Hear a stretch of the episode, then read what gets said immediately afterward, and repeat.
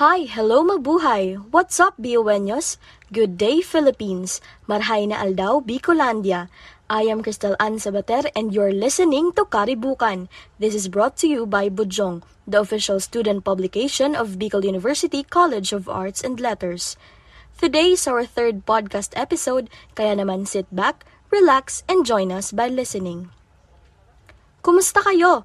I hope you're having a relaxed time at your most comfortable places kung nasan man kayo ngayon. For today's Karibukan episode, I will be going to read your open letters to your happy pills. These open letters were sent to our official Facebook page, Budyong Online. So without further ado, let's start! For our first open letter, this goes for the BS Ed 3 English majors of Bicol University. So ang sabi ng ating sender, Dear BS Ed 3 English majors, We're not seeing each other now, but this too shall pass. We're both struggling with getting by in this new normal, in life and learning. But if we have a roof over our heads, a family that we can share our joys and sorrows with, friends and classmates who are with us in every step of this pandemic struggle, and a strong faith in a future filled with hope and more stories to share, then life will always be worth it still. So hang in there, my happy pills. Stay focused amidst the uncertainties.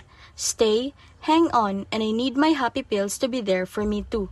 Stay strong and I'll try to be your happy pill too. Thank you for being patient with me. God bless each of you, my happy pills. Napaka-sweet naman ng ating sender. Kiligin naman kayo, classmates. Alam nyo, napaka-helpful ng mga gantong messages right now. Especially ngayon na alam natin some students are really struggling with this new normal.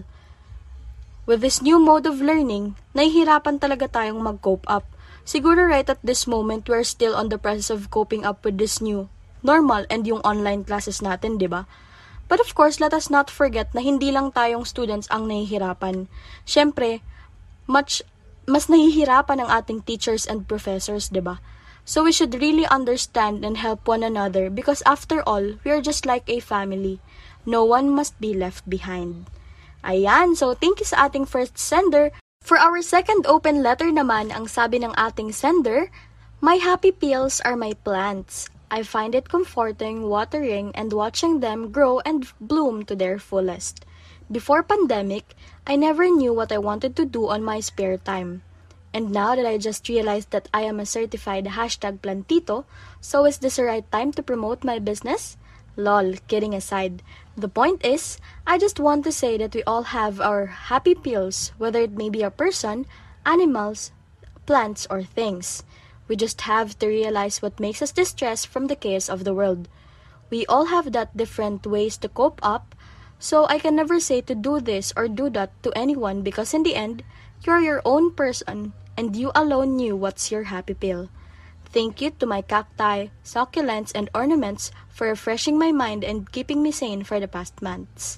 Wow, so shout out sa mga certified #plantito at plantita natin dyan para sa inyo tong letter ng ating sender.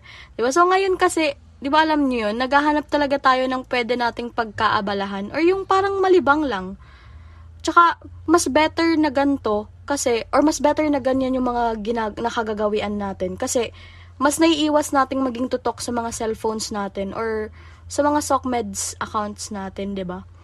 At para sa mga single dyan, baka this is really a sign for us. Alam nyo yun?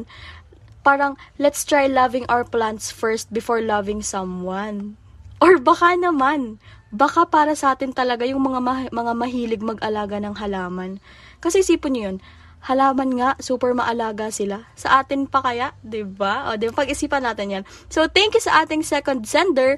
Let's move on sa ating third open letter. So, ang sabi rito, To that friend that I never knew would accept me for who I am. Wow. So, thank you for always understanding me even I am out of control sometimes. I still remember the times that you helped me at my worst. I confessed everything. My secrets, what I feel, and what I think. You're there when I need someone to listen to my rants and to what I think. Even we're opposite, you're sometimes forgetful and I clearly remember those you've forgotten. You're the best person in my life.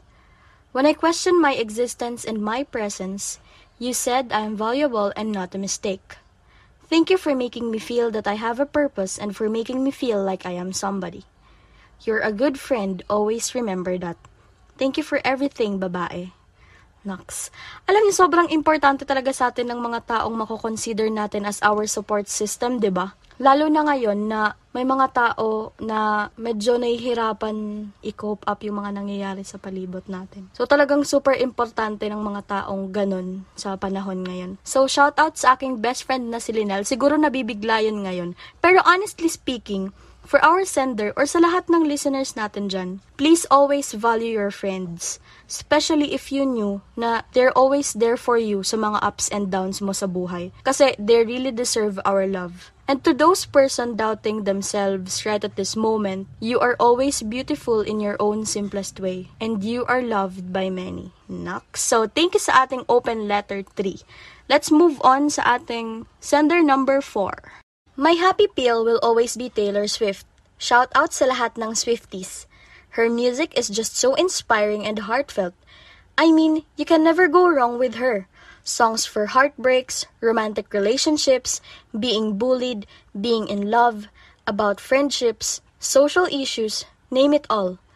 Being a fan of her is one of the greatest decisions in my life, and I am very lucky to know her stories and follow her life.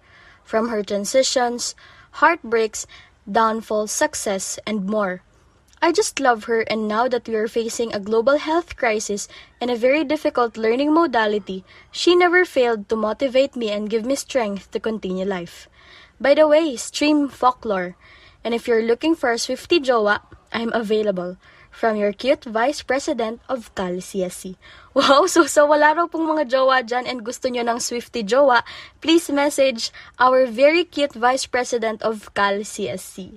So ako naman, low-key Swiftie lang ako, pero super love ko ang songs ni Taylor. Sobrang lakas kasi ng appeal ng mga lyrics niya, na yung tipong kahit hindi ka heartbroken, feeling mo, pag narinig mo yung isa sa mga medyo sad na songs niya, feeling mo brinaikan ka ng jowa mo. Yun, so tama na nga ba kung saan pa ito napunta? So again, para raw po sa mga walang jowa dyan, please message our very cute and approachable Vice President of Cal CSC.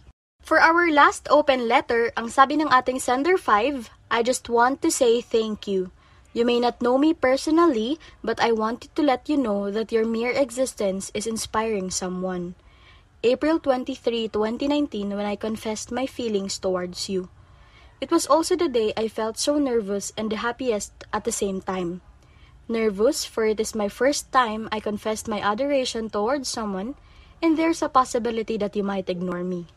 But that nervous feeling eventually subsided after an 8 long minutes after I sent my letter, then you replied, "Thank you for confessing, and I admire your courage." You don't know how happy I am to be appreciated. I already told this to you, but still thank you for showing respect towards me and my feelings. That day, I admire you even more. I may not be the person who makes you so happy, but I want you to know that your happiness was also my happiness. Good luck on your studies. I hope you and your family are okay in these tough times.